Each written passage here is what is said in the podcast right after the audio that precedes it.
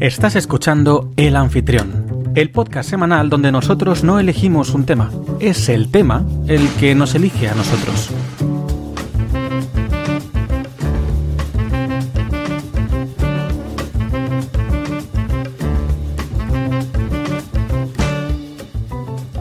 Mi nombre es Rubén Gómez Amaya y soy quien te acompañará durante la próxima hora para que descubras conmigo qué sorpresas nos esperan hoy.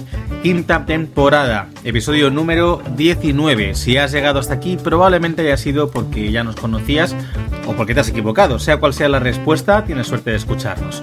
Por si no lo sabes, puedes encontrarnos en plataformas como Podimo, Spotify, Apple Podcast, Google Podcast, iBooks o Amazon Music, entre otros.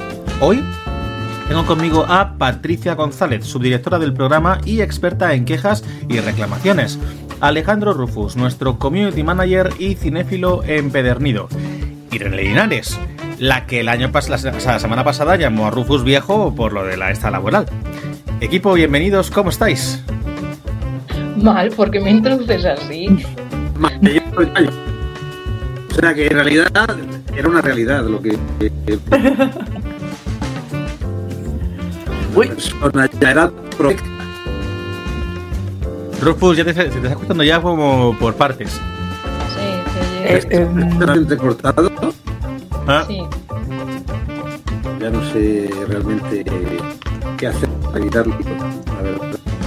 Ah, vale, digo.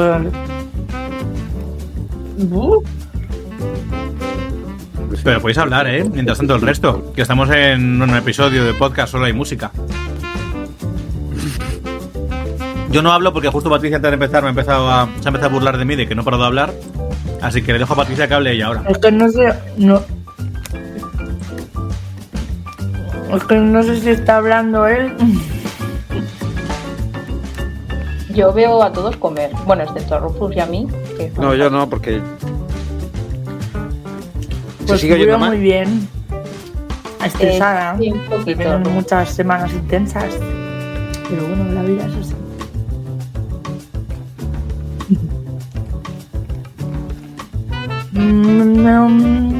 A ver, prueba a decir algo. Du- du- Durante un buen rato solo hay Ay, Dios, gente comiendo o, o directamente en silencio mirando va con hacia la pantalla. retraso. Sí, sí, eso, eso seguro. Pero voy a intentar solucionarlo en este mismo instante, aunque desaparezca brevemente, provocando un- una debacle entre los seguidores, entre las legiones de seguidores que, que No vienen te para verme. Rufus, que seguro que se arregla. Ya se acabó la música, eh, empezamos con las recomendaciones. Irene, Joder, hoy que no está. Hoy que no está Jorge. Irene. Vale, pues empiezo. Eh, primero quería recomendar la última peli que vi el año pasado. La de. Vaya, el padre. le falla a Rufus la, la conexión y se cae Patricia. Si es que. Muy bien. Si es que. Vale, No lo sé, sigue, no sigue. lo sé. Si sigue mal, sigue mal. Yo ya. Bueno, pues nada, que eso, que quería recomendar la peli que vi, la última peli que vi el año pasado, que fue la, mm, la de los Juegos del Hambre. Que, mm, bueno, la verdad es que yo no me acordaba de la, bueno, de la trilogía base, ¿no? Y iba un poquito, bueno, diciendo, pues no sé si me voy a enterar de mucho, pero al contrario, no hay ningún spoiler además. Porque solo cuenta, pues eso, el principio de cómo se forman los Juegos del Hambre. Y la verdad es que me gustó bastante. Teniendo en cuenta que son dos horas y pico de peli, no me pareció pesada. Eh, luego, la segunda recomendación, eh, voy a decir literal, no sé si me estoy confundiendo, Rubén, pero si no, perdona. Eh, es un videojuego que a mí me regalaron cuando, mm, bueno, cuando siempre te sale eh, el pack de, un- de, por ejemplo, la Nintendo y un juego, ¿no? Pues puede ser uno, por ejemplo, el Mario Kart, que todo el mundo conoce, o otro random. Entonces a mí me tocó el que se llamaba Etrian Odyssey. No sé si lo estoy diciendo bien, pero bueno, era así. ¿Cómo era? ¿Cómo era?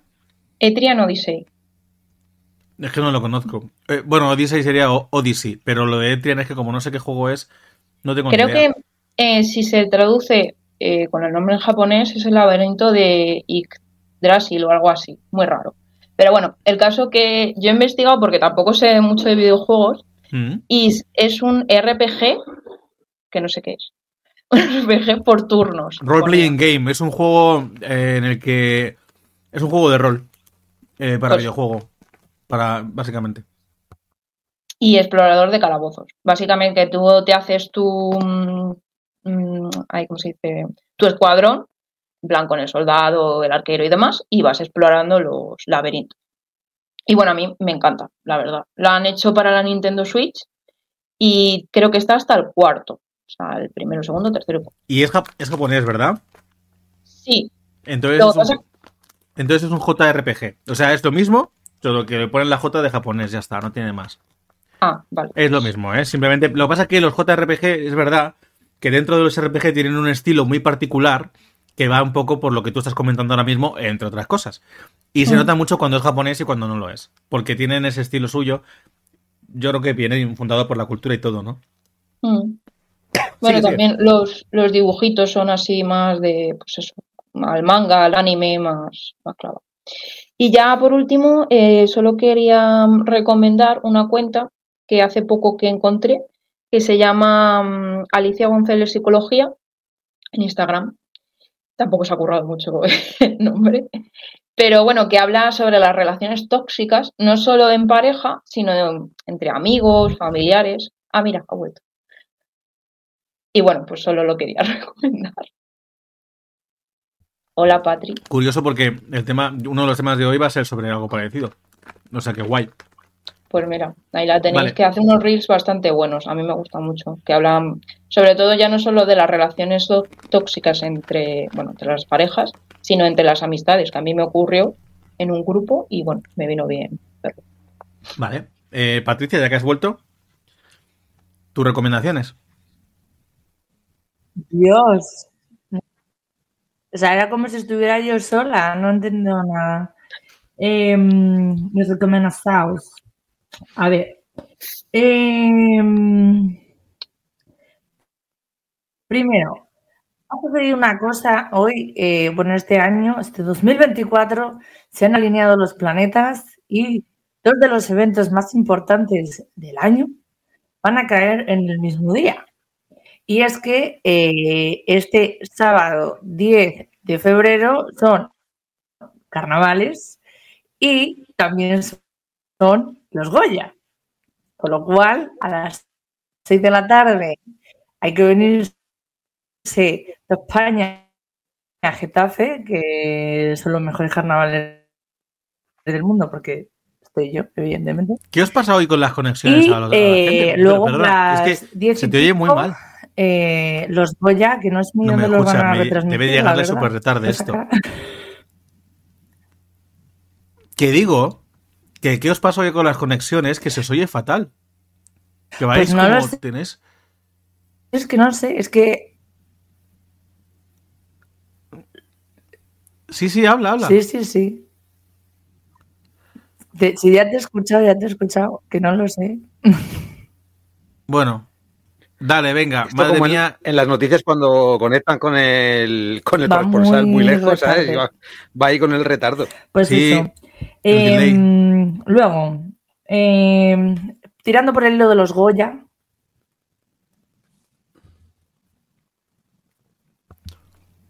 Patricia, estamos callados esperando a que hables. claro, si es que yo estoy Ahora, hablando, no ahora va a escuchar de repente eso. Vale. Claro, ahora escuchar a la tarde Vale, que le hemos dicho que estamos callados esperando a que carnaval, hable. Míralo. por una parte. Y luego, por la otra, el maestro que prometió el mar. Dios mío, hay muchísimo retraso, de verdad. Em, que yo os escucho bien, yo os escucho bien, sois vosotros los que no me escucháis a mí. Voy a seguir, que os la... Que os... Peten. El maestro que prometió el mar. La mejor recomendación, eh, la mejor película, que, de las mejores películas que vais a ver en los Goya eh, este año. Eh, educación que ha tenido España en la historia, que es la que hubo durante la Segunda República. Segunda República, ¿no? Eh, em, iba sobre eh, Anthony, An- Anthony Benaiges, un tarragonés que Sí, va a ser muy largo este episodio. estuvo dando clases en, en eh, que no sé qué, bueno, el pueblo ya no me acuerdo, no sé qué de Buñuelos. Y, y bueno, Dios mío, eh, otra, otra Que se película. le ha caído, pero se sigue escuchando, ¿sabes? O sea, es como. Bueno, basta. No, ya se fue. Vale, eh, Rufus. Dale. Eh, a ver cuánto tardan Sí, en descubrir como- que se ha caído, ¿vale? Eh, Como, como si mi conexión fuera mucho mejor, pero Pues fin, la verdad es que es mejor que la de Patricia. Venga, va, dale. algo, algo mejor. Vale, yo quiero traer aquí una serie de animación que la he visto de casualidad porque Prime Video me estaba dando mucho la tabarra con que la viera, me lo ponía mucho, mucho ahí a- al abrir Prime Video. Vox Máquina. Y la verdad es que no, no, Ah. no, no, Has Been, Hot- Has Been Hotel. No tengo ni. ¡Ay! Sí, que le están anunciando mogollón, es verdad. ¿Y está bien? Pues eh, es excepcional. O sea, sin- sinceramente es excepcional. O sea, la serie trata sobre, por decir así por encima de lo que trata, eh, que es lo que voy a hacer. Espera, Trata perdona, sobre- espera, espera, espera, paréntesis, antes de que vuelva Patricia, ¿os habéis dado cuenta de que en su primera recomendación no era una recomendación? Es que no lo podía decir porque además iba con mucho delay. Eh, era decir que le coincide carnavales con Goyas. O sea, y a tomar por culo, ¿vale? O sea, es que es muy fuerte esto. Lo escuchará cuando escuche el episodio. Es como, Patricia, ¿qué ovarios tienes? ¿Qué ovarios tienes? ¿Vale? Perdona, ahora sí, Rufus, continúa, perdona.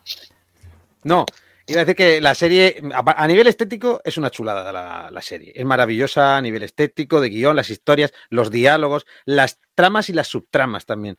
Eh, trata, básicamente, por hacerlo sencillo, es la hija de Lucifer, eh, todo pasa en el infierno, es la hija de Lucifer y resulta que en esta historia eh, el cielo como que está preocupado de que cada vez haya más almas en el infierno y creen que se pueden alzar contra el cielo. Entonces no se les ha ocurrido otra cosa que una vez al año hacer un exterminio de almas del infierno. Entonces bajan ángeles y exterminan una parte de, de las almas del infierno. Y entonces la hija de Lucifer, que es muy cookie y está preocupada por esos exterminios, decide abrir un hotel para que vengan las almas del infierno y se rediman del infierno. Es decir, que sean buenas. A enseñarles a ser buenas, a tal, para que así pueda, puede ser que suban al cielo.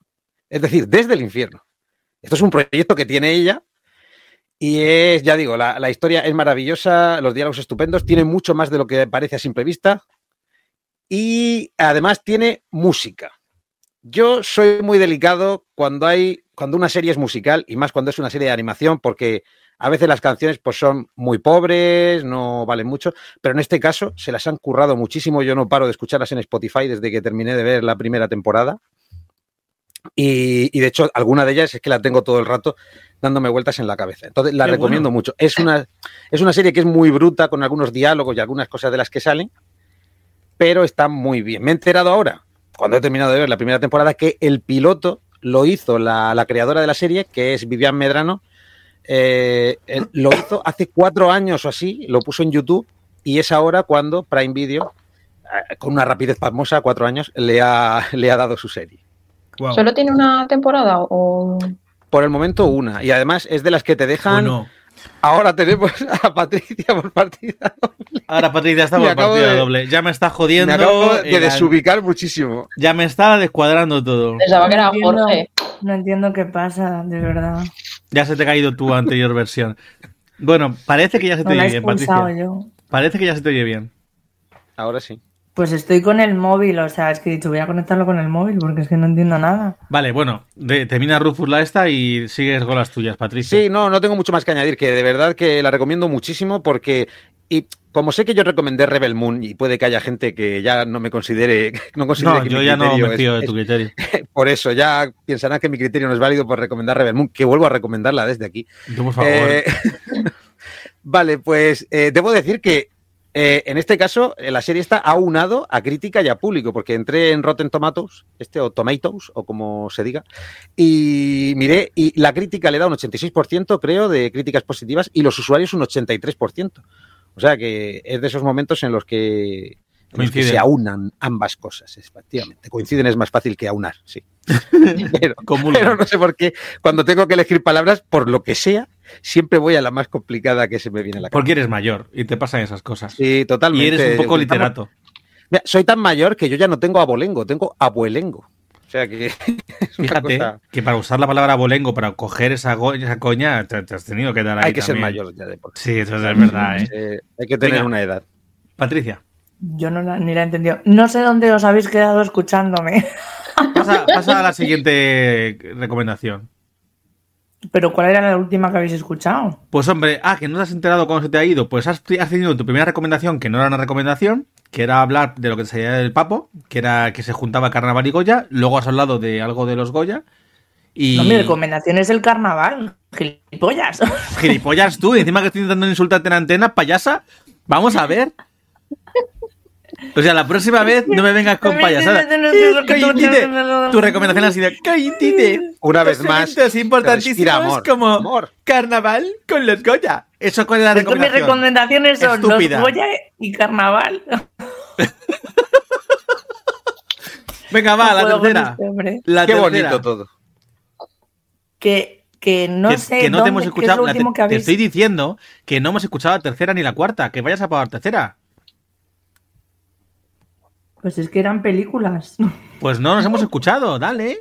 Vale, bueno, pues entonces, que mm, dentro de los Goya, lo que quiero recomendar es que veáis las películas que están nominadas, evidentemente, que la de la Sociedad de la Nieve, bien, Que si no quieres recomendar, no hables de la peli.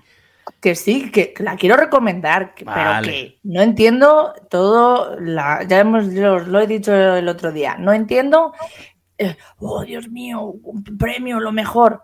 Está bien grabada, está la historia contada, bueno, podemos debatir cuando la veáis si es una película o es un documental. Em, te estoy llamando locamente, una película sobre eh, la mm, revolución LGTBI eh, del año 78 en España. Magnífica, porque nunca se había tratado nada así desde ese punto, creo yo, en película. Y, por último, El maestro que prometió el mar.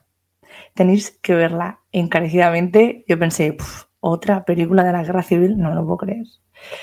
Eh, pero no es otra película de la guerra civil. Es maravillosa. eh, lleva los clines, eso sí, y muy recomendable. Y me gustaría que tra- tratáramos eh, em, lo del tema de los maestros en la República. Porque es que, mm, de verdad, es la mejor educación que ha tenido España en toda su haber. Vale, eh, como menos mal que ha acabado justo cuando se estaba yendo ya la conexión de Patricia, menos mal. A ver, sí diré que creo, quizá me equivoque, ¿de acuerdo? Pero me parece que El maestro que prometió el mar es una obra de teatro adaptada a la película, si no me equivoco, ¿eh? Que quizá me estoy liando. Es un con- libro. O sea, el libro lo adaptaron a obra de teatro y luego hicieron la peli Eso también. es, Ok, eso vale, es. vale, vale. Yo es que conocía Obra la Obra de teatro que intentaron censurar, que intentaron censurar. Correcto. Intentaron censurarla y salió un poco mm, mal. Yo tengo tres recomendaciones y aca- acabamos. La primera, voy a empezar con la que es la mención. Aunque voy a desarrollar- desarrollarla ligeramente, pero no mucho. Eh, quiero recomendar una canción que, que es de un videojuego, que fue uno de los mejores videojuegos de 2012. Es, eh, acoto la fecha para que luego Patricia no me diga para que todo lo, lo que yo recomiendo es mi favorito, ¿de acuerdo? Entonces, fue uno de los mejores juegos indies de 2012 llamado Journey. Un juego que básicamente trata de hacer el. el, el- el- ¿Cómo se llama? El, el viaje del héroe de Joseph Campbell. Solo que trasladado a videojuego, ¿no? Entonces es un paso de, evolución de un bicho que no habla, que simplemente camina y, pasea de izquierda a derecha, pero es precioso, es hermoso, es muy bonito. Y la banda, la banda sonora que lo acompaña es maravillosa.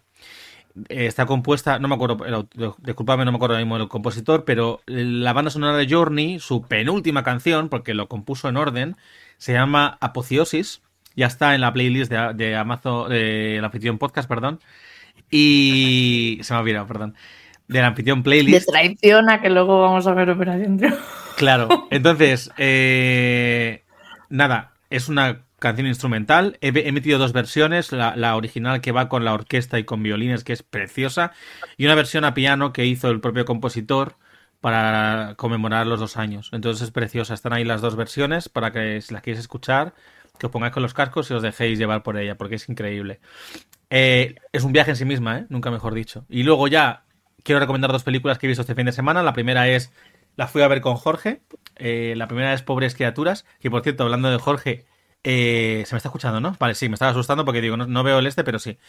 La primera es eh, Pobres criaturas que fui a ver con Jorge y que mención que justo la semana pasada Jorge, como se metió así de improviso, le dije, Jorge, despedido. Y parece que no ha vuelto porque le he despedido, no es eso, ¿vale? Eh, solo quiero dejar aquí constancia que no está despedido, gracias. Ya, Pero bueno. ya. Tiene las mazmorras. que se me descubre. Total.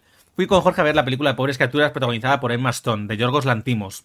Eh, como ya mencioné, me parece, o al menos se lo dijo por privado, Yorgos Yorgos Lantimos es un director de películas bastante particulares, pero que a mí me gustan mucho. Entre ellas, una de ellas es la favorita, que es eh, protagonizada por Emma Stone.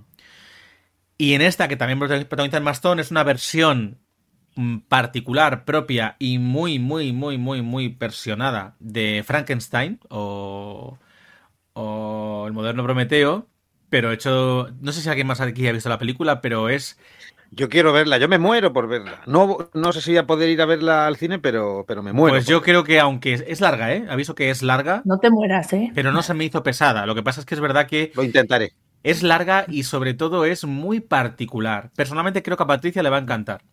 Ahora bien, es rara de huevos, ¿eh? Es que lo quiero avisar esto y sobre todo que vayáis con mente abierta porque Jorge decidió ir sin saber absolutamente nada. No sabía, no había visto tráiler, solo sabía el cartel, no sabía de qué iba, no sabía nada. Y digamos que una cosa que sí quiero avisar, y Jorge que es muy, Jorge que es muy para eso, al principio le chocaba mucho, tiene mucho sexo. Tiene mucho sexo. Entonces, eh, dejando esa, esa pequeña eh, anotación, la película es, para mí, brillante. Y las actuaciones son soberbias, os lo digo, sobre todo la de Emma Stone y además Rúfalo, que son increíbles. Y la segunda, la tercera recomendación, que también es una película, que fue la segunda película que fui a ver al cine eh, el fin de semana, fue Argyle, la nueva película de Matthew Vaughn, Ah. el director de las películas de Kingsman, entre otras. Os diré que para mí, aunque se me queda un poco descafeinada, y para mí es una especie de Kingsman descafeinado que no llega a funcionar todo lo que debería funcionar quizá, eh, sí me gustó. Pero tiene a Henry Cavill y Dualipa. Eh, Dua Lipa es, es algo anecdótico. Ya, bueno, pero está La mayor parte, la mayor parte de personajes que salen en el tráiler son anecdóticos. Realmente los protagonistas son, que es maravilloso, ¿eh? Bryce Dallas Howard y Sam Rockwell, que lo petan. Sale también muchísimo Brian Cranston, tal, pero el resto de personajes son muy, muy anecdóticos. Sí os diré que me sorprendió muchísimo. ¿Sabéis esto de que empiezas a ver una película y hay cliffhangers, hay plot twists? Perdón, cliffhangers no, plot twists que cambian el... eh, de repente y dices, oye, va, un giro de trama que no te esperas. Vale, pues llegó un punto, obviamente yo me esperaba un giro de trama. Lo que pasa es que lo hacen de tal manera que cuando tú piensas que ya no va a haber más giros de trama, todavía te quedan 15 giros de trama más. Que dices, pero ¿cómo puede haber tantos? Yo ya no sé qué más sorpresas me esperan. Y te la pegan. O sea, eso para mí, como algo positivo, ¿eh? No obstante, se me queda descafeinada y tiene una pequeña escena post créditos, por cierto. Después de los créditos principales, que luego están los créditos largos, Me encanta eso. pues hay una pequeña escena post créditos que, a ver, no aporta nada, pero está graciosa. Y nada más, hasta aquí. Empezamos con los Que temas. ya estaría. Madre mía, nos ha costado, ¿eh? Se ha alargado un poquito por, por las- los problemas técnicos, pero Por las bueno, técnicos, vicisitudes. las ¿Cómo se vicisitudes tecnológicas, vicisitudes tecnológicas de la vida. Eh, Irene, empezamos con tu tema. Vale, pues a ver, mm, yo me voy a retrotraer a un episodio en el que Rufus contó, sí, Eh, ojo, Esta vez voy a salir bien parado. De, de- sí, de- sí, tranquilo. Vale. Bien. Entonces Rufus contó eh, una anécdota que le La de la ocurrió piscina. en, en una piscina. La abuela. Entonces, claro, bueno, la abuela, yo no era la a, abuela, ¿no? bueno, una señora mayor. Sí, sí. Señora. Entonces yo lo voy a continuar con lo que yo he titulado La tonta del coño del autobús, porque creo que le va O sea, to- maravilloso. Cierto. Y es que yo un buen día salía de mi trabajo, la semana pasada además, que no tenía tema y me vino genial. Entonces dije, ¿por, por qué? Entonces salía de mi trabajo y me puse a la cola del, bueno, en la parada, ¿no? Y vinieron eh, dos, una señora con su hija. Su hija, pues, puede ser que tuviera 16 años, ¿vale? Mm, Yo no le echaba más. Y iba además con su vapor. Muy moderna ella. Sí, o sea, con la madre y además echándole el humo a la madre, que yo flipaba. Complemento adolescente necesario. Sí, muy choni, ¿verdad? Es que son amigas ya, las madres ahora son amigas. Sí. Mm. Eh, Bueno, yo es que no lo entiendo porque la verdad, mm, pues eso, tenía cara de niña, o sea, más mayor no podría ser. Bueno, el caso, que ellas se sentaron justo pues eh, en la parada, ¿no? Donde hay un banco. Y eh, vino el autobús, todos nos pusimos ya en fila para meternos y ellas se pusieron a mi derecha. Y dije, ya está. No en la fila, sino a tu derecha de la fila. Exactamente, a mi derecha. No se fueron al final de la fila a esperar, no, a mi derecha. O dijeron, ya que estamos aquí en este puesto, pues no nos vamos a ir para atrás. Yo dije, bueno, se me va la bola, yo lo sé. Pero yo ya lo estaba esperando. Tengo que decir que, esto es importante, yo estaba con los cascos puestos. O sea, yo escuchaba lo mínimo y necesario. Y entonces en la que yo me voy, eh, voy a entrar, la niña de las narices coge y me da con el codo para echarme para atrás. ¡Oh! Cuidado. O sea, con toda la educación del mundo, ¿eh? Con toda la educación del mundo. Y entonces la niña, o sea, la chica no se giró en ningún momento y empezó a hablar. Diciendo algo así que yo escuché de lejos, claro, yo tengo los cascos, que yo me había colado. Anda. Fíjate cómo ha cambiado la película. Sí, sí, total. Es un plot twist. Sí. Y entonces, claro, pues yo algo que he aprendido de atención al cliente, y además una encargada me lo dijo y se me ha quedado aquí en la mente, es que cuando una cliente viene diciendo que ella tiene la razón, tú la sonríes y la sientes. Y vas a quedar mejor y se va a enfadar más el otro. Entonces esto fue lo que hice. Literal. Ella se dio la vuelta ya después de decir no sé cuántas cosas y barbaridades y claro, el gesto de asco que me puso al principio cambió a uno de enfado, pero total. Y dije, al final me lo voy a armar yo más solo por reírme. Y bueno, pues este sí que fue un buen plot twist, que la señora, es decir, la madre, cogió a su hija de la mochila, la arrastró hacia adentro y dijo, cállate, que hemos sido nosotras las que nos hemos colado. Vaya. Mm, Vaya, vaya, vaya. flote. O sea, yo no me lo creía, digo, anda, pues mira, se ha dado cuenta la señora que, que no iba por la... Y lo peor de todo es que me mira, me asiente y sigue colándose, porque no se fue para atrás. O sea, se que nos estamos colando. Claro, es como, ya que, ya que nos estamos colando, al menos no molestes a la gente a la que nos hemos colado. claro, No, no, no molestes. Pues Cuélate, coló. pero con elegancia, con simpatía, pero no, no encima encarándote con la gente. La hija va a ser política.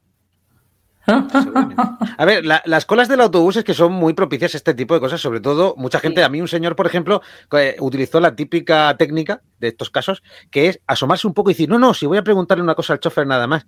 Oye, mira, ¿vas a no sé dónde? Sí, vale, perfecto. Te empuja un poco y ya se mete. Y como, claro, yo, ya, así también me subo yo, caballero. No, yo, hay, hay de todo. Yo, por ejemplo, hoy no era de colarse, pero justo hoy en, en el supermercado, antes de venir, he, he pasado a comprar unas cosas y entonces justo voy con las cosas en la mano porque eran tres cosas literal. Y había uno delante con una cosa en la mano. Una cosa, una bandeja de carne, no tenía más. Y las delante, también es verdad que iban con...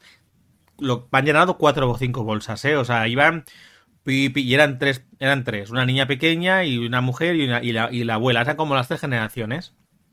Total, que tenían tan llena la bandeja donde se ponen las cosas que cuando la chica de la caja estaba pasando las cosas y cogiéndolas, pues una que coge, sin querer ha empujado un poco y se ha caído uno de los productos al suelo.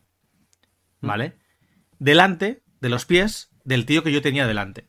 El que solo tenía una bandeja de carne en la mano. Mm. El tío se ha quedado mirando la bandeja, ha levantado la vista y no se ha movido. Eh, eh, No, no, no, no, no. Es que me pasó el otro día lo no mismo. Pero es que ha pasado, han pasado como 20 segundos incomodísimos en el que ya la, la madre, la mediana, le ha dicho a su hija, recógelo tal, no sé qué, cógelo. Y cuando la niña hace caso de que hace que recogerlo, el tío la ha mirado y ha hecho un gesto así hacia arriba con la cabeza como, vamos, recoge. Y ha sido como, Oh. No. Atrévete. me ha dado un asco. Me ha dado un asco que he dicho, pero serás cerdo, que te habría costado simplemente se cae delante de tus putos pies te agachas, gordo cabrón, lo coges y lo pones otra vez donde estaba, que no te cuesta nada. Un poco de civismo.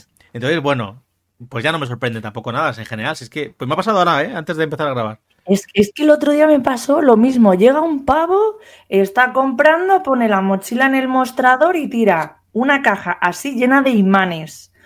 ¡Pah! Se desparrama todo. Y hace así como si fuese tonto perdido como si no hubiese aprendido a andar, como si tuviese la psicomotricidad de un bebé de dos meses, y dice, ¡ay, ay! Con la mochilita, ¡ay, ay! ¿Qué, qué ha pasado? ¿Qué, has tirado? Y mira a, su madre, a su pobre madre, a la que ha venido a acompañar a comprar una faja, a su pobre madre, que tiene la espalda mal porque se acaba de comer una y le ya dice, estamos yendo un poco allá en la historia.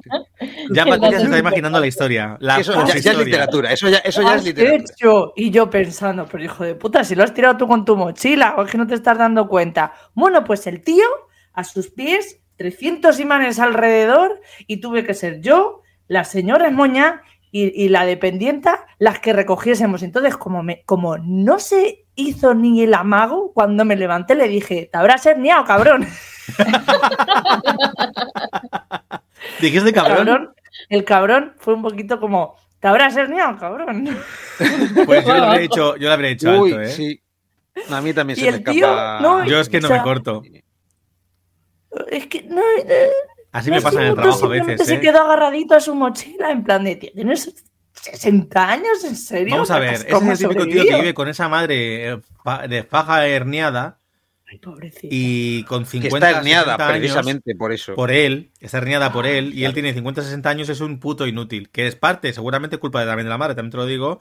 Y parte del hijo que es un parásito de mierda, ¿eh? también te lo digo. O sea, es como. Es esa cosa retro que se sí, sí, sí, que, sí, sí, que se juntan el hambre con la gana de comer. Pero me Eso quedé es. en plan. Ahí. Es que Vale. ni reaccionó. Uh, Irene, no. ¿falta alguna cosa de tu tema? No, eso, pues Vale. que la gente es tonta. Ya está. Buena, buen- Yo buena conclusión. su- suscribo total y completamente esa, esa, esa conclusión. Es que hay gente Dale. que no sé, de verdad que no sabemos Y- cómo y han quiero- sobrevivido quiero- tantos años. Yo quiero empezar añadiendo que no solo estoy de acuerdo con su conclusión, sino que yo, además yo añado da asco. La gente es tonta y da asco. Y da asco, Y- total. pero yo ya lo he dicho muchas veces aquí. O sea que no es nada nuevo que yo opine eso. Y en fin, y por eso hago tantos amigos al cabo del día. Bueno, pues eh, voy a hablar de lo mío. Mi tema es, también es para no hacer amigos. Voy a contar una experiencia personal que me ha llevado a una reflexión. Mi tema no iba a ser este, pero es que estoy, pues no sé, se me ha venido de repente a la cabeza esta tarde por una cosa que me ha pasado mientras iba en el tren. Pero, en fin. A ver, hace un tiempo, hace un tiempo que mi perfil de Instagram tenía muchos menos seguidores, muchísimos, o sea, menos todavía los que ya tengo, que ya, pero muchísimos menos. Y resulta que llegó un joven escritor y dijo que me quería eh, mandar su libro. Me lo quería mandar en formato electrónico, etcétera, etcétera. Yo siempre que me quiere alguien mandar un libro, sobre todo cuando son autopublicados y todo esto, que sé que, el- bueno, cuando me lo van a mandar en físico, peor todavía. Ahí directamente es que le digo, no, no me lo mande, yo te lo compro. Porque, porque me da cosa que con la poca difusión que yo le puedo dar, que me anden mandando ejemplares. Hay veces que me lo han mandado, ¿eh? Y yo siempre lo he agradecido y demás. En este caso me lo mandaba en electrónico. Eh, y era eh, un libro de fantasía, fantasía épica más bien, con todo un, con toda una creación de un mundo, de razas y demás, ¿no? Y él, sí, sí, y él, estaba muy venido arriba, muy, muy venido arriba con, con el libro, además que habían encargado ilustraciones especiales y todo, y me lo mandó. Yo tengo que añadir que a mí me da mucha cosa esto, porque yo cuando un libro no me va a gustar y es de un autor famoso, eh, que ya tiene una carrera, que va, pues yo ahí me puedo explayar todo lo que quiera en la reseña. Vamos, lo puedo poner de vuelta y media. Es que es vaya un asco de libro, esto es que huele de lejos a podrido, tal, ahí me puedo quedar muy, muy a gusto.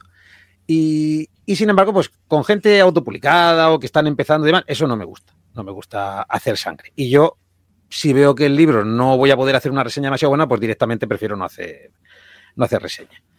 Pero este, este chaval insistía mucho. Me decía, "Ah, eh, ¿cómo vas con el libro? Y yo le decía, pues mira, ya lo llevo avanzado y es que, mm, es que la reseña que haría, digo, no iba a ser muy buena.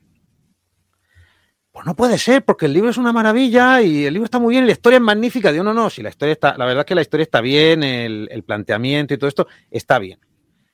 Pero la ejecución, o sea, ahí tenía que haber hecho directamente, la ejecución pobre, muy pobre, muy pobre, muy pobre. Pero fui prudente y le dije, pero la ejecución, pues no tanto. Y dice, no, pero está muy bien, porque la historia es lo que importa. La historia es lo que importa y, la historia es muy buena y tal, no sé qué. Digo, y entonces ya empecé como a dar pistas, ¿no? Digo, sí, bueno, pero igual los diálogos no se entienden mucho. Y tal, y, y él seguía.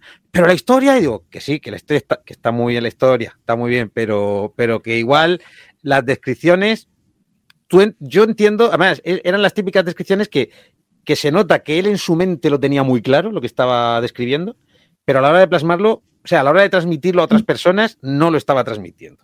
No lo estaba transmitiendo. Y yo seguía diciéndole.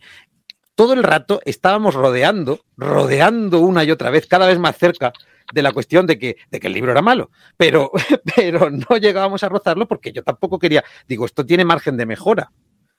Un margen amplio que requeriría mucho esfuerzo, pero tiene margen de mejora. Además, ese libro lo que necesitaba era un- una actividad fuerte de alguien que lo corrigiera bien.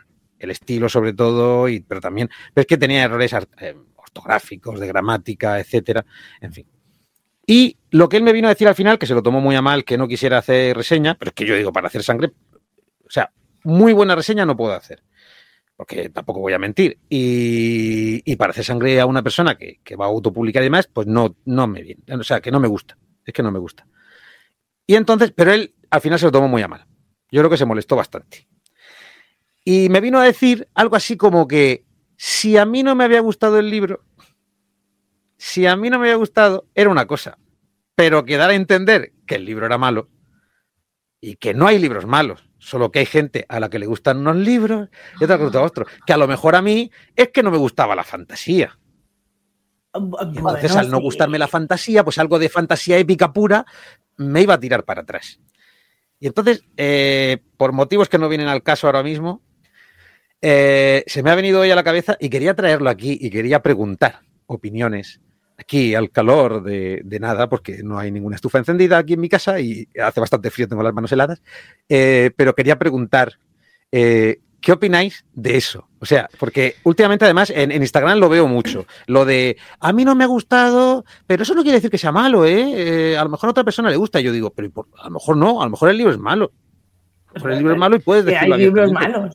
O sea, Vamos, pero vamos, hablamos un poquito así cada uno o, o quieres que sea un poco como conversación Sí, lo que vaya de- surgiendo? De, de hecho, voy a, voy a comentar una última cosa. No tiene por qué ser, en este caso he puesto este ejemplo de este muchacho, pero por ejemplo, voy a mencionar una saga que, que gusta mucho en, en Instagram, que es Acotar, Ah. eh, que sé que gusta muchísimo. Yo leí la primera novela de Acotar, no me entusiasmó, pero me gustó lo suficiente como para decir, voy a leer la segunda, ¿no?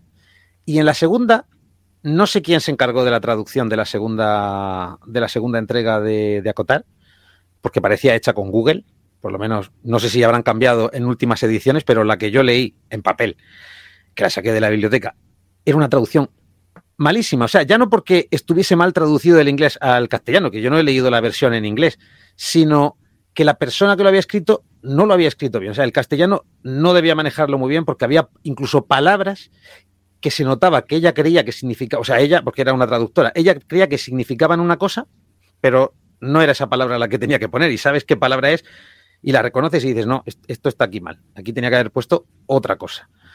Entonces ya digo, solamente hay libros malos o es verdad esto que me intentan hacer creer ver, por todas eh, mira, partes yo- de que es eh, cuestión de gusto. Te hablo, de- porque a ver, yo nunca he sido Pustagrammer ni he sido reseñador de libros. Yo habré reseñado alguna cosa si me apetecía y tal por tal, pero yo te hablo como autor autopublicado, ¿vale?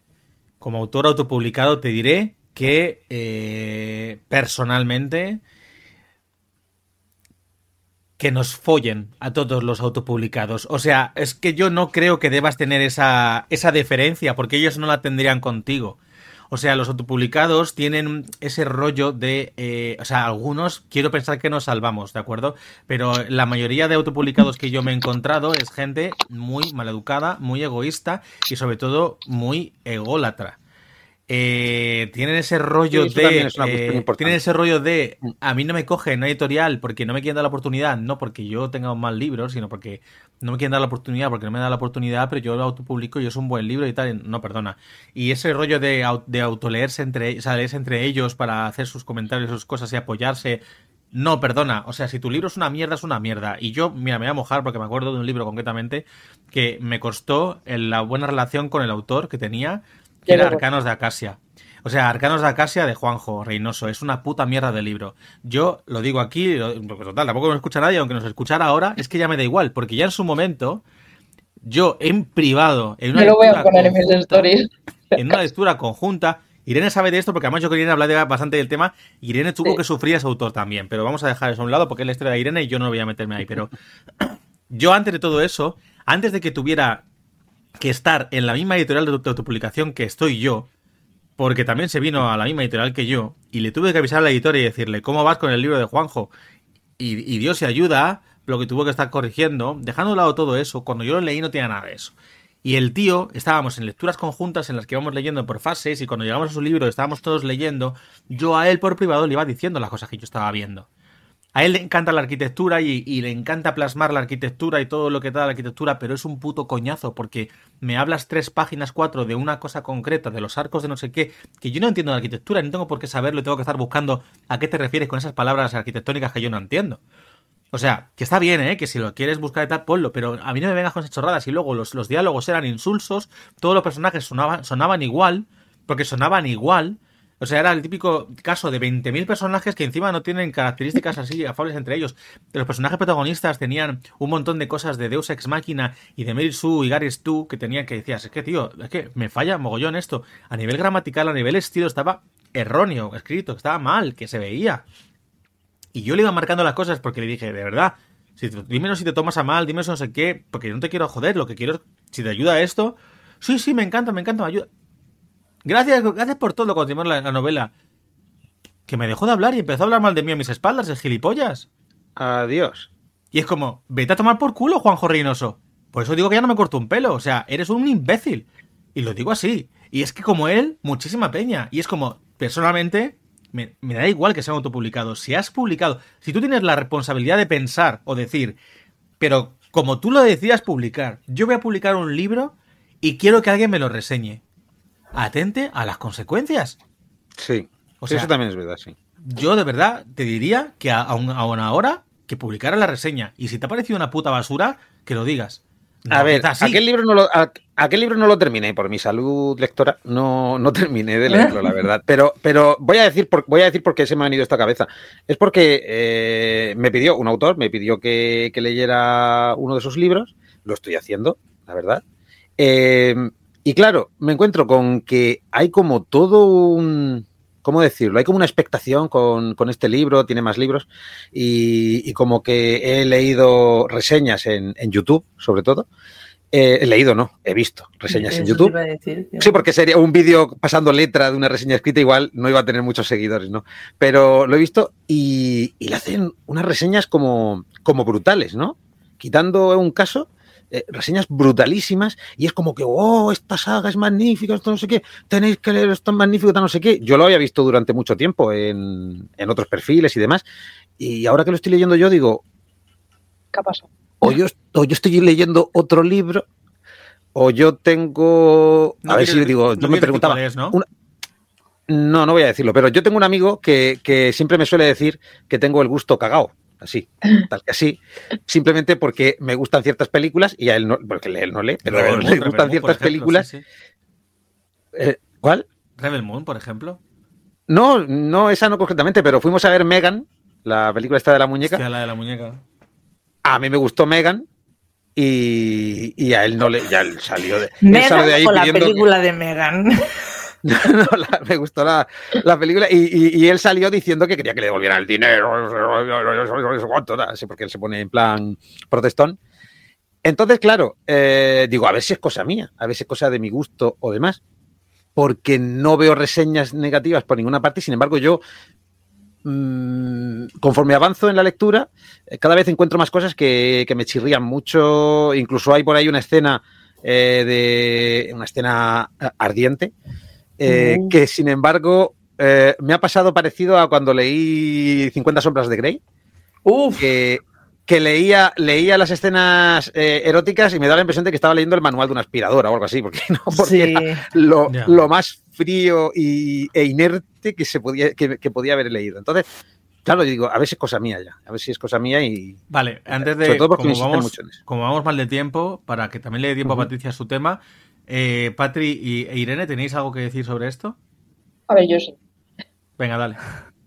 Eh, es que, a ver, yo creo que aquí el problema también está en Bookstagram. Y yo esto lo he hablado. Quítate eh, con- las manos del micrófono, que se te oye raro. Perdón. A ver, eh, que, ¿Así? Bien. es que se te oye como robótica, Sí. ¿verdad? se prende como un poco Antes ha tocado un poco. ¿Así? ¿Mejor? Bueno, sí, dale, dale, venga, dale. Sí, Bueno. un poco mejor. Que, mm, que esto también lo hablaba con, bueno, con Rufus y Rubén en su momento, porque yo puse una story en mi Bookstagram diciendo que me negaba ya a, a leer ningún autopublicado. ¿Por qué? Porque estaba, estoy hasta las narices de leerme un libro y es que está mal escrito. Sí. Y aparte de estar mal escrito, porque yo antes me, da- me daba cuenta, pero bueno, después de hacer el itinerario de edición que hice y demás, ahora sí que es que lo veo claro. O sea, es que no me hace falta ya nada más. Que ya de por sí se ve, pero bueno, que ya teniendo un poco de, teoría y demás, ya ves algunas cosas, por ejemplo, de estilo, que a lo mejor no me fijaba tanto, pues ahora sí. Y es que es horroroso leerlo, porque es que es lo que tú dices, es que no puedes avanzar, porque es que está mal. Los diálogos están mal, los personajes están mal, eh, la narración está mal escrita, incluso hay faltas de ortografía. Sí. Y lo peor de todo, yo soy de las personas que pongo la reseña tal cual. Yo, yo la verdad es que soy muy sincera. Lo que me gusta y lo que no me gusta. Lo que me gusta siempre es, la verdad que es que son historias que en su cabeza y en su mente estarán maravillosas, como dices tú. Pero luego cuando las escriben, se acabó. Sí. Y eso es lo que yo digo. Entonces, claro, eso a, a los autores no les gusta. Entonces, lo que me suelen hacer es o dejarme de hablar y ni decirme ni gracias ni nada, que eso me lo han Es hecho que- así de pero Porque veces. son muy ególatras, es que te lo digo, son muy ególatras. Sí, es que sí, es verdad, es verdad. tienen ese punto de, de, de narcisismo de no, yo no me equivoco, yo no tengo productos malos. yo No es mi nicho. Pero a lo que voy es que es por gente de Bookstagram que les ponen cinco estrellas, que es lo que tú decías, que cómo puede ser que tú hayas visto en YouTube reseñas de ese libro buenas. Pero es que yo he visto en. Goodreads un libro que además es que, no voy a decir el nombre, pero es que un libro que estaba muy mal escrito, de verdad. Es que no, no se merecía las cinco, se merecía uno. Y dando gracias. Y es que tenía cinco estrellas, más cinco estrellas, más cinco estrellas, y es que yo flipaba. Y solo era porque había romance, que era un romance que no tenía ni pies ni cabeza, y una portada bonita. Ya Pero con ¿no os pasa ya- que además te hace dudar? Porque dices, Sí. a veces que soy Sí. yo, Justo. si Sí, soy eso. yo el que de repente me pasó con otro libro de una autora que esta sí que no la voy a decir porque yo en realidad tengo una relación con ella y tampoco, pero porque ella le, le chocó mucho, le molestó mucho cuando le dije, a ver, a mí no me ha gustado. O sea, la historia creo que está, tiene, es interesante en un momento dado y tal, pero creo que es precipitada. Los saltos de, de escenario son raros, los personajes están mal construidos, el protagonista es menos interesante que una de las secundarias y la tercera secundaria, digamos, se queda plana. Eh, no tiene sentido esto, esto, esto, esto, ni esto. En los diálogos parece no sé qué. Eh, es como que te- yo te digo una serie de cosas. Y claro, yo lo leía todo el mundo, qué maravilla, qué pedazo de libro, qué fantasía, qué ameno. Porque parece que cuando dices que ameno es, lo, lo dice mucho lo de qué ameno es para leer. Perdona. Mm, Sí. sí. En vez de decir, en vez de decir, es que esto va a toda hostia y no me estoy enterando de nada. Estoy leyendo otro libro ahora, de otro autopublicado, que me dijo que un amigo suyo le había hecho la corrección y le dije, pues tu amigo te ha timado. Y dije, de verdad, que siento ser yo quien te diga esto como te lo estoy diciendo porque eres una persona que aprecio y no me gusta decirte lo que te estoy diciendo ahora. Pero este libro está mal. Los diálogos no es posible que en todos y absolutamente todos y cada uno de los diálogos la acotación que metes al diálogo sea más larga que el diálogo en sí. No es posible. No es posible que estés narrando cosas y yo ya me pierda, porque tienes tres protagonistas y en un mismo capítulo me haces cambio de protagonistas y encima no es un salto lineal, sino que encima, incluso en la propia escena, cuando ya sabes que estás hablando con un protagonista, de repente es confuso lo que se está leyendo porque no está bien construido, porque en tu cabeza sonaba bien, pero no tal, y es como, está mal esto. Y es que yo, antes de que sacas la segunda entrega que estás preparando, debería, debería relanzar la primera. Y claro, la gente que, la ha leído, que qué maravilla, que qué divertido, que qué ameno.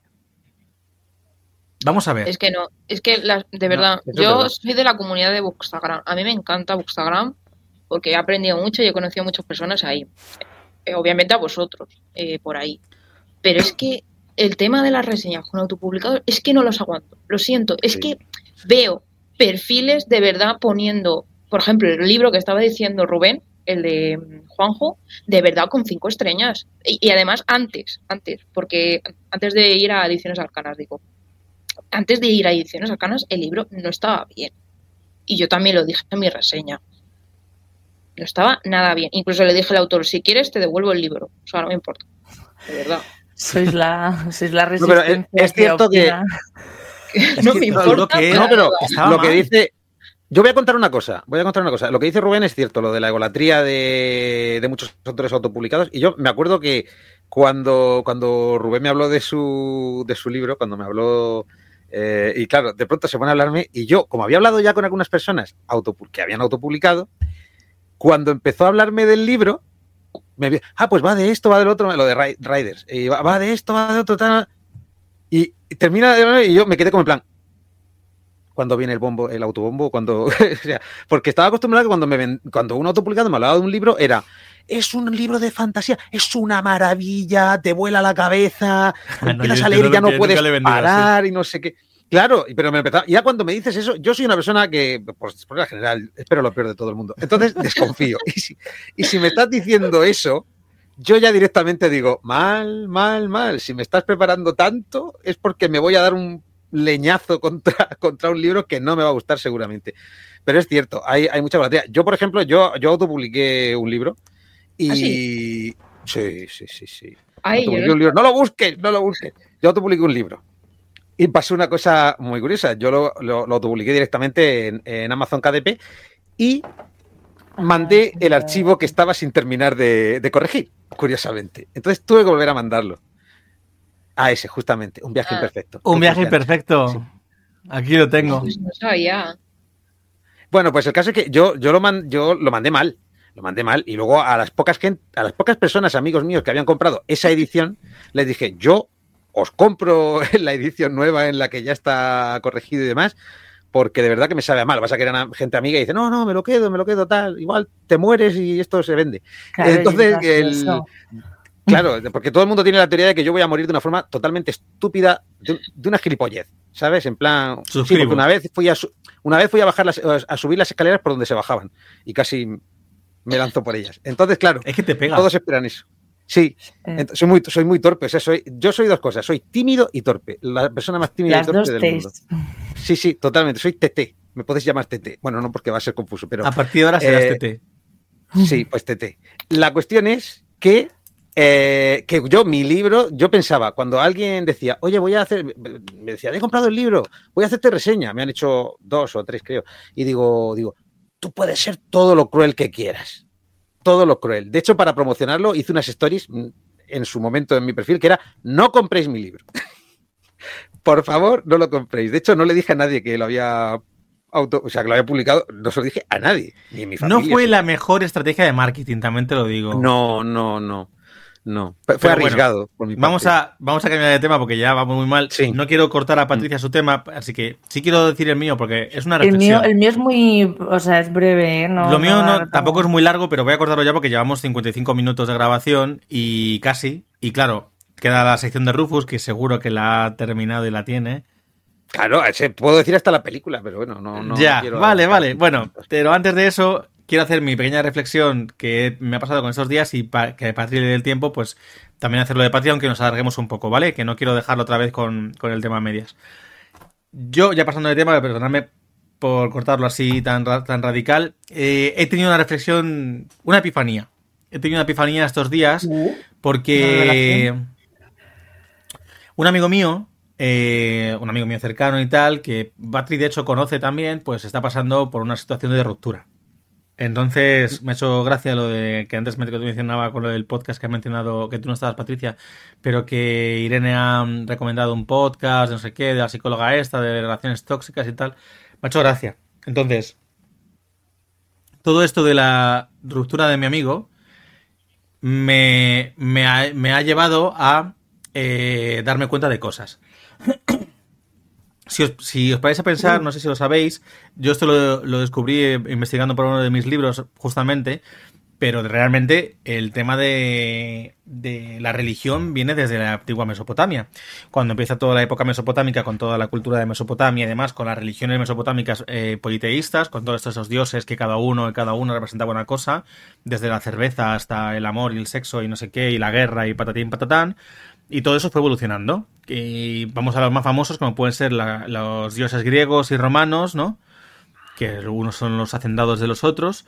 Y es como que todo este rollo de, de dioses polite, de, de culturas, religiones politeístas. Eh, pero también nos podemos ir a cultura, a la religión hindú, nos podemos ir a. ¿No? Hay un montón de, de religiones que son puramente politeístas. Entonces, ¿qué pasa? Que todas estas religiones es verdad que tenían una, un sesgo en el que cuando los, el ser humano no era capaz de explicar ciertas cosas, como puede ser la lluvia, como puede ser los terremotos, como puede ser 20.000 cosas, ¿no? Pues entonces lo achacaban a los dioses.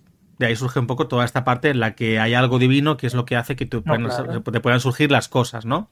Y sucedan. Y a partir de ahí surge, surge eh, adoraciones, sacrificios, patatín, patatán.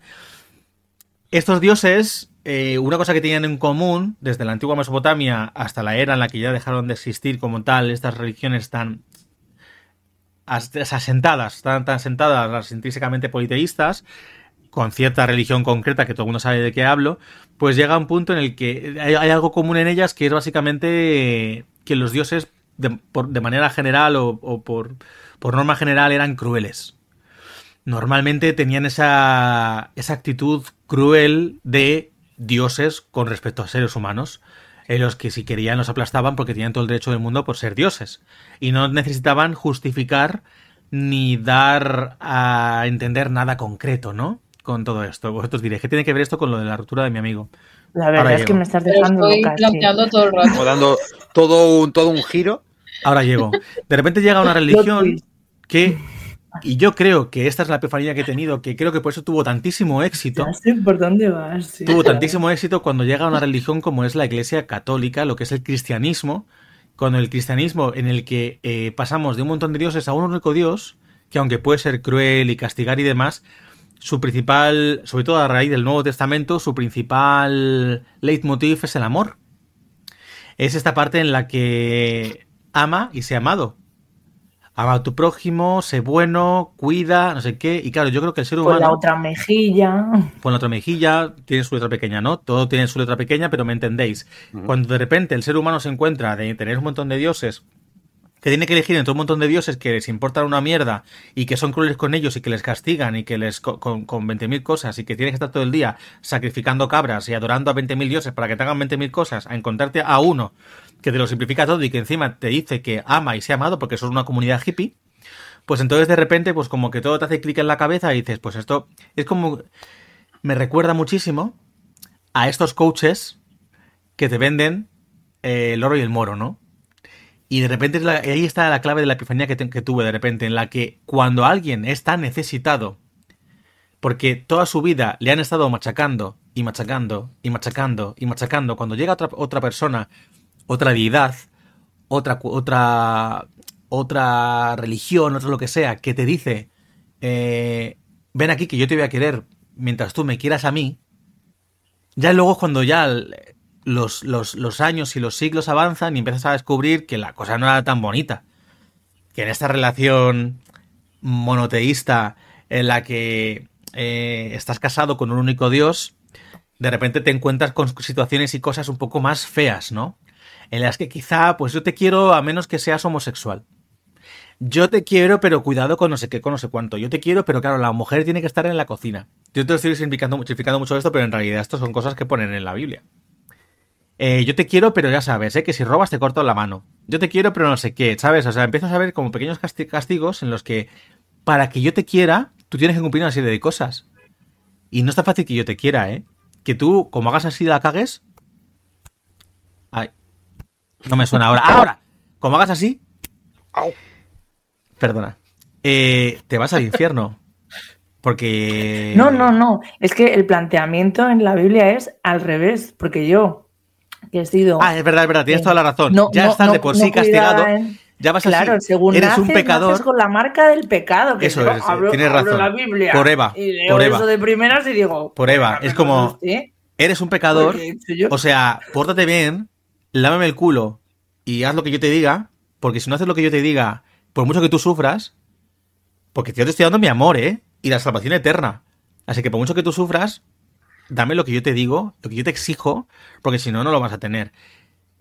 Y eso me recuerda a las relaciones tóxicas. Todo eso me recuerda a esas relaciones en las que, no solo amorosas, sino de amistad, etcétera. Por eso he dicho que es una epifanía. En este, este tipo de relaciones en las que de repente, ese tipo de personas en las que cuando tú, por el motivo que sea, estás con la guardia baja, porque quizá tienes un entorno tóxico que no te ayuda, un entorno que te machaca, un entorno que te... O tú simplemente tienes tus inseguridades de por sí, eh, ya intrínsecas en ti mismo, y de Y repente... que vienen dadas también. Claro, ¿sabes? tienes tus taras que pueden venir por constructos sociales, pueden venir por cosas físicas, pueden venir por el entorno, porque has sufrido bullying, por 20.000 cosas. O por un conjunto de todo. Y de repente llega alguien que te promete, que te quiere y que te va a dar amor. Y tú te lo crees. Y es alguien que tú empiezas a pensar, a pensar, no me lo merezco. No me merezco tanto amor. No me merezco esta, que esta divinidad, aunque sea ter- ter- terrenal, me quiera a mí. ¿Qué tengo yo para que esta persona tan perfecta me quiera? Y entonces es cuando surge ya el problema en el que todo lo que hagas nunca será suficiente y además no parará de castigarte con pequeños actos cada vez más crueles. Y quizá tengas suerte, y esto lo recalco, quizá tengas suerte y un día esta persona te diga que te deja. Porque será una suerte para ti. Porque Hombre. quizá no has tenido la capacidad de poder dejarlo, y hablo por experiencia propia, ¿eh? Quizá no has tenido la capacidad de poder dejar a esa persona porque no es capaz de ver lo que todo el mundo a tu alrededor sí que ve. Y de pronto, la luz. Yo la verdad es que lo he padecido, pero con amigas. Y además con Sí. amigas de la infancia. Que, que me pasó justo cuando yo pasaba mm, del instituto a la universidad, que claro, hice un grupo distinto de amigos. Y entonces ese grupo de amigos de la universidad como que me abrió la cabeza. Y dije, ¿por qué estoy soportando cosas? Cogió un hacha y te abrió la cabeza. Tal cual. Fueron todos mis amigos. Toca un poco la clavija del micrófono, a ver si es esto lo que hace que se oiga robótico. ¿Así? Bueno, da igual, sigue. Bueno, pues eso. Que a mí me abrió mucho los ojos. Y la verdad es que, sobre todo, mi mejor amiga de la infancia, que la conocía desde los tres años, ya era una relación horrorosa. O sea, era, era tan, tan tóxica que buscaba los perfiles de mis amigos de la universidad para saber dónde estaba. Y luego Wow. recriminármelo. En plan de, es que tú estuviste el otro día en tal sitio y no me llamaste así, era de tóxica. Y además incluso de enterar, porque claro, lo peor de todo es que eran mis amigos de la infancia, pero también eran las madres amigas de mi madre. Mm. Entonces utilizaban a mi madre para enterarse de qué, qué era lo que yo hacía. Pero escucha, que a mí eso me ha pasado también con un amigo de, de la infancia, con el que yo me llevaba muy bien, o yo creía que me llevaba muy bien. El chico, luego me enteré años después que el chico lo que pasa es que sentía envidia de mí porque él era más pequeñito que yo físicamente, porque no sé qué, él tenía complejos, pero él, por lo que sea, yo no los. Yo no me veía mejor que él, al revés. Yo le, yo le adoraba. Y entonces él se aprovechaba de mí. Y hacíamos cos- eh, hacía cosas que él me decía que hiciera porque no sé qué, porque tal. Hasta que un día se cansó de mí y me dio la patada porque estaba muy celoso de que yo me, llevara muy bien con unos amigos suyos. Y entonces fue cuando me echó mierda también a mis espaldas y de repente me quedé sin amigos de golpe. Porque yo le adoraba a él y él era el líder del grupo. Y le sentó mal que me llevara bien con sus mejores amigos. Hasta ese punto. Un amigo de toda la vida, ¿eh? Y nuestra relación se acabó. Entonces es que he tenido mucha suerte, la sí, verdad. has tenido suerte Yo escuchando allá- ¿verdad? Allá, no, pero porque, o sea, al revés, yo allá donde he ido, siempre he visto como esta cosa de decir, o sea, qué malas amistades tiene la gente, tío. O sea, es que he tenido muchísima suerte. Es verdad, es que yo cuando llegué a la universidad flipaba porque yo también me lo pasaba muy bien. Y, y el- pero yo me acuerdo el primer día que me senté en el pupitre que vas con ese nervio de, ay Dios mío, encajaré, ¿cómo es esto? Tal, tal, tal. Que a mí lo que me tranquilizaba era pensar, Patricia, vienes a estudiar, eh, tú ya tienes tus amigos. Y había mucha gente, muchísima gente en esa clase que no tenía amigos y que venía a la universidad a hacer a sus mejores amigos de toda la vida. Y era como, hostia, tío, o sea, es que a mí me sobra, ¿sabes? O sea, yo ya tengo una familia que me arropa, que, o sea, que, que bienvenido sea, pero, joder, que veías que, que había gente que había tenido muy malas relaciones. O sea, yo también tenía una mala, una mala amiga, un- sí, eh, pero una de todas las que tengo, joder, o sea, madre mía. eh, No, tú también, escucha, tú me cuentas amigas tuyas que yo a veces te lo he dicho, que... Tela, lo que pasa es que es verdad que yo creo que tú lo, lo, Bueno, lo- lo- lo polarizas, lo, extrapolas mucho y lo sabes gestionar bien porque en realidad no te afecta tanto porque tienes sí amigos y amigas buenos que esos te valen. Y yo creo que siempre te ha pasado. y que, y que los, o sea, como que lo, Lo ves. A mí la gente, no, que lo calo al revés. Lo calo, lo veo venir, vamos. A mí alguien me Mm. viene así y digo, cariño, corazón, o sea, tienes una falta. Tu amiga lo, lo que tenía era una inseguridad como un castillo, ¿sabes? Y en, y en vez de, de- o sea, a mí esa persona, lejos de que me tocara las narices, mm, era como, cariño, si es que me das pena, ¿sabes? Te quiero mucho, pero das penica. Entonces, alguien que está en esa posición me va a hacer a mí sentir mal, era como, hola. Pero yo creo que tiene que ver con, tú te veas en ese momento. Por ejemplo, como decía Rubén, que tú si en ese momento te ves mal, plan, eres una persona horrible y la otra persona te dice, pero no, tú eres magnífico. O sea, tú eres lo mejor. No es que esa gente tiende a rodearse de gente que le diga Claro, eso. sí. Claro, pues entonces ya luego llega lo peor. Primero lo mejor y luego ya lo peor. Es que siempre hay un roto para un descosido. así Rufus iba a decir algo, creo. No, iba a decir, yo es que, por ejemplo, en, mi caso nunca he tenido así una, una amistad tóxica ni, ni nada por el estilo, pero sí que he tenido amigos y amigas que, que lo han tenido. Y yo soy una persona, además, que, que me he equivocado a lo mejor alguna vez. No voy a decir que sea infalible, pero por regla general, cuando conozco a una persona y la trato un ratito, ya más o menos digo, uy, este o esta, madre mía, yo me veo venir tal.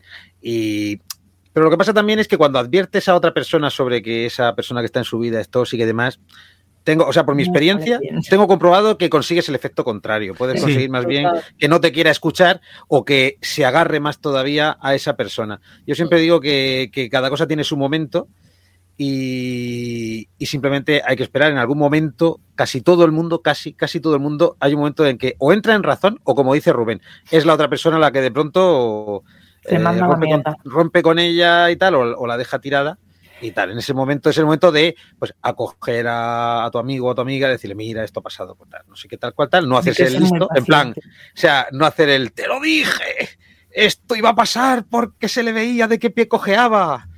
Eh, pero simplemente estar ahí. Pero ya digo, yo personalmente no he tenido nunca que yo recuerde, a lo mejor cuando era muy pequeño en el colegio y era yo más inocente y creía un poco más en la raza humana, eh, pues a, a lo mejor ahí sí que me sí que tuve alguna mala experiencia, pero nunca de gente muy cercana. También es cierto que como soy básicamente asocial por completo, pues eso ayuda mucho.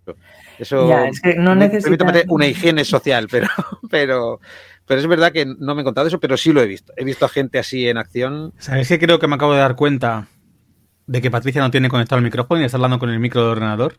No, no, esto es. es Sí, mi- ah, vale, es que justo has hablado de lejos y digo, a ver si va a ser eso. Vale, vale, pues no he dicho nada. Pues ya terminamos, mi tema era esto, era esta pequeña reflexión y tal. Patricia, venga, va, vamos a intentar a ver si conseguimos que sea más Pues rápido. para, si es muy corto, muy breve, muy, o sea, a ver, en las casas siempre hay, em, bueno, tú en tu casa no porque es lo que has vivido, ¿no? Pero cuando sales al exterior y empiezas a compartir mm, casa con, con amigos, con pareja, tal, em, siempre salen grandes y pequeños roces. Hay cosas mm, pues yo qué sé, lo típico, como poner los cuchillos en el lavavajillas, Hacia para arriba. arriba, para abajo, para arriba, para ¿Qué? abajo. Vamos a... eh, Hacia arriba, porque hacia abajo te jode el cubre. el- el- no el, el- cestillo, y arriba te, hacia arriba te jode la mano. Vamos a Pero dejarlo. bueno, si eres, si eres Es idiota y vas a coger la mano, pues sí, obviamente, pero es que. Si lo dejas con cuidadito, no te jode el cestillo. Sí, pero es que no, no, no- te lo jode, porque inevitablemente eso va poco a poco, tanto las puntas de los cuchillos como la de los Yo- tenedores. Yo, la, yo la verdad es que yo estoy de acuerdo en que con la punta para abajo, pero es por una cuestión de, de higiene. Si lo pones para arriba, todo el agua luego chorrea hacia el mango y ahí se queda y forma pequeños campos. Si metes los que cubiertos llenos de mierda, sí, pero si no, no. Gracias, Rufus. Los No, y el están en aclarado, todas no, no. Claro, es que no. que está hablando alguien que trabaja de repuestos de electrodomésticos, algo sé de cómo hay que colocar pero las pues, cosas. pues bien para ti, porque se joden los cestillos, cariño. Pero por seguridad, ¿qué es mejor? Que se joda un cestillo que te jodas tú la mano. Como el de Pero esta que venía. Bueno, el caso, que pequeñas, estos son pequeñas nimiedades hecho aposta para él que se distrajera, ¿sabes? en la convivencia. Y luego hay temas sobre los que nadie, ves, estos se han dialogado. Hay temas en los que nadie ha puesto sobre la mesa. Nadie ha, ha- ha dialogado sobre La tapa esto, del ¿no? váter abierta o cerrada. Eh, por supuesto, cerrada. Cerrada que se va el dinero. El Bueno, shui, ¿no? ¿Eh? Y que salen y que Que lo sale dice mi toda la mierda. Cerrada porque se va el dinero. Bueno, Y mm, en mi cerrada casa también. todo el mundo, todo el mundo está callado, y hay ¿eh? Hombres, está callado. eh, mm, se me ha sentado, ¿vale? Lo de mear de pie es una guarrería. Ahí lo dejo. Eh, en el campo no, en la calle hacer lo que os dé la gana, pero en una casa se me ha sentado. Yo me ido de pie. Pero si vas al bar, Eh, no, pero tengo que decir que Al bar, también es fuera. mejor sentado, ¿eh? Fuera, haz lo que quieras. sentado. Es que yo siempre siento en no solo meo, casa- y entonces a veces tengo prisa. ¿Qué cosa sentado? Bueno, pues, Es pues sentado es mejor para la próstata. Que lo sepas. Mira, Y si me siento encima, yo soy de los que se toma su tiempo. Me cojo el móvil, le puedo jugar algún juego de móvil, ¿sabes? También. Bueno, Oye, Patricia, es ¿quieres ser tu tema ya? Que no dejas de entretenerte. Cierto. Bueno, pues esto que son nimiedades, Ajá. vamos a poner otro tema sobre el que creo que no se ha hablado. Pionera ella. ¿Cómo se colocan las sábanas de la cama? ¿Boca arriba o boca abajo? ¿Qué es Ah, para iba a ti boca decir, arriba? sobre la cama, no debajo de la cama. Vale. Las sábanas en general, no sé las de mm, ciento mil millones de hilos, las sábanas en general. Vamos a imaginar una sábana de patitos o de ositos, típica sábana Sí, que tiene dibujo por un lado, pero por otro no. Tiene- ¿no? Tiene un anverso y dibujo por un reverso. lado, eso es. Y eh, eh, por el otro lado está como el dibujo, pero El dibujo para arriba y en la doblez se queda con el dibujo al revés. Sí, sí, sí, sí. sí. Con el dibujo hacia arriba y cuando llegas al final que lo doblas, se ve la parte, tra- la parte interior. Pero la parte exterior, que es la del dibujo, es la que queda arriba. Creo que Patri esperaba generar un debate que no ha existido porque todos somos. No, no, no, no, no, al revés. O sea, ¿qué cojones estáis haciendo con vuestras vidas? Eh, tú, O sea, mal. encima, en- en- lo estáis haciendo mal. O sea, Tú lo haces mal. No, pues, o sea, Fíjate, te, voy a decir- te voy a demostrar que tú haces El- mal. Te voy a demostrar que lo haces mal. Perdona que, que os corte, no, ¿vale? no, O sea, yo te voy a demostrar a ti no, que lo tú coges- Cuando Escucha. tú, tú coges, para para que veas, tú coges. Yo también pensaba que otra cosa, ha sido decepcionante. Tú coges eh, la sábana, y te vas a la esquina de abajo. Te vas a la esquina de abajo, que suele ser la esquina inferior derecha, te digo más, y es donde está la etiqueta. Sí, Si te fijas, la etiqueta, aparte de que esté abajo, me refiero, que es la parte que te indica abajo, donde está cosida, si esta es la sábana, si el doblez donde está cosido es aquí, pues entonces va al revés, es decir, si está metida por dentro, me refiero, la parte donde está cosida tiene que quedar oculta, y está cosida en la parte donde no hay dibujo. Exacto. Ya, y tú. Contestada, ya cuando- está. Cuando, no, no, no, no, es que no es eso. Es que lo de la etiqueta es una cosa que te has inventado tú. No me lo he inventado, O sea, Patricia. No, Tú, no. Cuando pones. A ver, vamos a escuchar todas las partes porque, claro, vivís en la ignorancia y así pasa. Ay, ya somos ignorantes solo por el hecho. Somos Vamos tres contra uno, pero somos ignorantes. Pues claro, es Sí. que esto no es democracia, esto es quién tiene la razón Claro y quién no. no. Si es un libro bien escrito o si no está escrito. No es por la mayoría, es lo que digo. Entonces, Qué golpe más bajo. entonces, vamos a ver. Tú, cuando Es pones que está sábana, deseando hacer el episodio de los dilemas. Es que lo está deseando. Vale, cuando sí. pones la sábana, tú pones el dibujo bonito para adentro No. y pones el dibujo bonito para adentro y cuando doblas la abajo. lo que asoma es lo bonito. Y si tú te das cuenta, está hecho para que se vea el reverso. Porque cuando tú pones una sábana bonica, tiene que estar por los dos lados printada. Generalmente las sábanas, las sábanas de invierno sobre todo, eh, tú le pones una colcha encima. Y si es de veranico, también tiene una colchita, una telita encima. Está hecha para que cuando tú dobles, se asome lo bonito.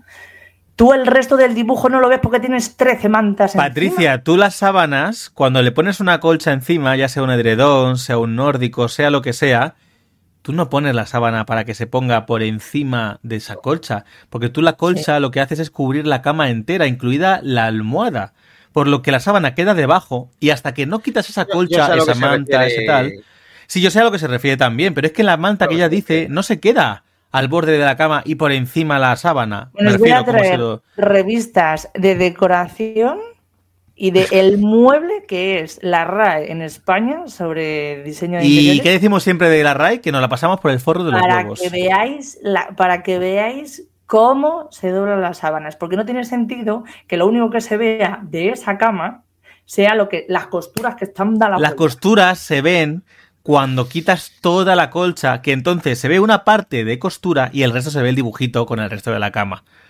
Pero Cuando, si por ejemplo, estás en no verano duermes- y quitas esa colcha extra, tú que no es decorativa. duermes, Las sábanas de verano tienen su doble. Vienen pintadas en general Claro. por el doble. Su doble de acción tiene la su doble de acción, su standman, No, su doble no, que vienen eh, dobles. su doppelganger tienen, su doppelganger. Sí, sí, sí. Porque son fresquitas de verano. Bueno, que cortamos ya, ¿no? Que las sábanas se ponen... Dep- Dependerá de, de- de muchos factores si se corta o no se corta. Vale, Rufus, ¿preparado para tu vídeo? No. O sea, yo no sé por qué te empeñas en preguntarme, ¿preparado para asterisco? Porque mi respuesta es no. O sea, no. No, no, no. De hecho, yo no, voy, no voy a decir lo que iba a decir cuando has preguntado al principio, ¿cómo estáis? Y mi respuesta te iba a citar al gran mariscal Flint cuando llegó al campo de batalla y se encontró con que el ejército enemigo cuadruplicaba el suyo. Muy jodido. Esa iba a ser mi respuesta. Muy jodido. Hoy ha sido Muy un jodido episodio, lo veo. Hoy ha sido un episodio particular, ¿eh? Particular. Sí, muy, Bueno. muy como el patio de mi casa, muy particular. Pues, Rufus, eh, pasamos, pasamos con tu vídeo, ¿vale? Que tienes ya hecho y que por supuesto nos ha pasado y hemos podido ver antes de grabar. Por supuesto, siempre. Yo es que lo haría y... Y lo has he hecho, ¿verdad? hecho, lo he hecho. En tu sueño. Venga, va. Dentro vídeo. Hola a todo el mundo, os doy la bienvenida a Clásicos Jurásicos, la sección del anfitrión dedicada a los clásicos. La película de hoy es un clásico de terror. No, de vampiros no, qué pesados. Ya sé que no hay muchas películas que hablen de murciélagos, pero parad un poco. Mete la carátula, Clodomiro. Hoy vamos a hablar de la película La Isla de los Muertos, de la que como podéis ver no he encontrado un cartel en castellano, pero os aseguro que está doblada al castellano, que es fácil de encontrar y que además la tenéis remasterizada, no sé qué más podéis pedir. Un millón de euros, eso podéis pedirlo, pero aquí no vamos a daroslo. Hablamos de una producción de la mítica RKO, estrenada en 1945, el año en el que terminó la Segunda Guerra Mundial, y dirigida por Mark Robson. Y hablando de guerra, el argumento está situado en otra guerra, la Guerra de los Balcanes de 1912. El protagonista es el general Nicolás Peride, Feri, Feride, Ferid, Fi- Piraides, yo voy a llamarlo Nico, a secas, porque es más fácil para mí. Nico es un general cruel y despiadado que manda fusilar a cualquiera aunque sea porque le han tosido. Por si los horrores de la guerra no fueran suficientes, en su campamento se ha declarado una epidemia de peste septicémica, lo que hace que el ambiente resulte más tétrico, más opresivo. La enfermedad va a estar presente durante todo el argumento de la película. Conversando con un periodista, le muestra en la lejanía una isla donde dice que fue enterrada su esposa y deciden ir allí, porque para animarse qué mejor que ir a una isla donde hay enterrados muchos muertos. Tomarte unas cervezas, eso está sobrevalorado, lo mejor es ir a la isla de los muertos. Cuando llegan allí, Nico descubre que la tumba de su esposa ha sido profanada. Nico se lleva un disgusto y para colmo hay un grupo extraño en una isla donde no debería haber nadie, al menos nadie vivo. En este grupo, para colmo de colmos, se encuentra Kira, una criada griega de estas de pañuelito negro atado en la cabeza, que avisa a todo el mundo de que hay un borbolaca en la isla. Te lo dicen así y piensas que es una nueva marca de yogur griego, pero no, es un vampiro. Creo que es necesario advertir que esta película tiene un ritmo bastante pausado, que no es una película de sustos, no es ese tipo de terror y ni siquiera es una película de monstruos, lo cual hace que su protagonista Boris Karloff brille con luz propia, no hay nada de maquillaje, no hay artificio, es solo su interpretación la que lo hace especialmente tétrico. La gran protagonista de esta película es su atmósfera, la forma en la que el blanco y negro podía crear ambientes tétricos, macabros, oscuros, que llaman a eso, a, la situación de suspense, de terror, con pocos recursos, decorados, luces, sombras, nada más, es auténtica magia, magia del cine que ya se está perdiendo desgraciadamente. La isla por sí misma es un lugar onírico entre el sueño y la pesadilla y los personajes que van pululando por ella transmiten una tensión latente que te mantiene todo el rato con los nervios de punta. Esos personajes irán siendo invadidos por el terror, no solamente al Borbolaca, que de primeras no lo toman muy en serio, sino también porque la enfermedad, la peste septicémica, llega hasta la isla. El terror hace que abandonen el raciocinio y las advertencias de Kira sobre ese vampiro presente en la isla les van pareciendo más creíbles. Pero ¿es el miedo o es que hay un vampiro de verdad? La producción en sí fue un tanto accidentada también, ya que Boris Karloff tuvo que ser operado de la espalda y tuvieron que cortar durante varios meses. Una de las actrices incluso tuvo que ser cambiada. Cambiazo que se nota en algunos planos abiertos y desde lejos en los que se ve a la actriz anterior, pero bueno, ya hay que conocerla mucho para darse cuenta. Aparte de Karloff, como curiosidad os diré que interpretando el papel de un diplomático británico bastante estirado se encuentra Alan Napier. Para que os ubiquéis, os diré que es el hombre que interpretaba a Alfred en la serie Batman de los 60. Ya he dicho algo de murciélagos, ¿eh? Estaréis contentos, ya no os podéis quejar. Lodomiro, ese gesto del dedito está muy feo. Si os gustan los relatos de Edgar Allan Poe, os encantará el ambiente opresivo y el suspense de esta película. Y por cierto, ya que he mencionado al maestro de la literatura de terror, pues voy a deciros que en la próxima sección tendremos una película que aúna tres grandes genios del género del terror. Edgar Allan Poe, Roger Corman y Vincent Price. Y ahora os dejo hasta la próxima sección de clásicos jurásicos. Voy mientras tanto a aprenderme el apellido del general Nicolás Firides Pirides, porque yo creo que se lo merece. Pirid, Firid, Pirides, Voy a sumergirme en cultura griega. Groña que groña. Pues hasta aquí el episodio de hoy, oyentes. Si no lo haces, te invito a que sigas nuestras cuentas de Instagram y TikTok, arroba podcast el anfitrión. Allí publicaremos todos los episodios según vayan saliendo. Así como novedades y los momentos más rescatables de cada uno de ellos. Seguidnos, dadnos amor y si queréis nos dais vuestro dinerito, que tampoco nos vamos a quejar. ¿Cómo? Pues sin pagar un solo céntimo, únicamente haciendo algo tan sencillo como escucharnos a través de Podimo, tu plataforma de podcast favorita, donde nos pagan por ser escuchados. ¿A quiénes te preguntarás, aparte de a mí? Pues a mis increíbles colaboradores. Bueno, a Irene no, pero Irene, gracias por venir. Nada, pasamos. Rufus, Sobre todo, que nos den su dinero. Rufus, muchas gracias quiero también por diciendo que A ver, la frase de no, me hago Rufus. responsable, no me hago responsable de ninguna de las opiniones vertidas por mí en este podcast, con lo cual que no me mate ningún autopublicado cuando vaya por la calle, que yo igual me cruzo con alguno y me acaban tirando un libro suyo y me matan por De aburrimiento. Patricia, muchas gracias por venir. Eh, muchas gracias. Recordad que lo que diga la mayoría no siempre es lo acertado. Generalmente no es lo acertado. Menos mal que con las sábanas sí que lo acertado. Bueno, pues nada, No. oyente, muchísimas gracias por dedicarnos tu valioso tiempo durante este rato. Nos vemos la semana que viene en el anfitrión, porque nosotros no elegimos las sábanas, son las sábanas las que nos eligen a nosotros.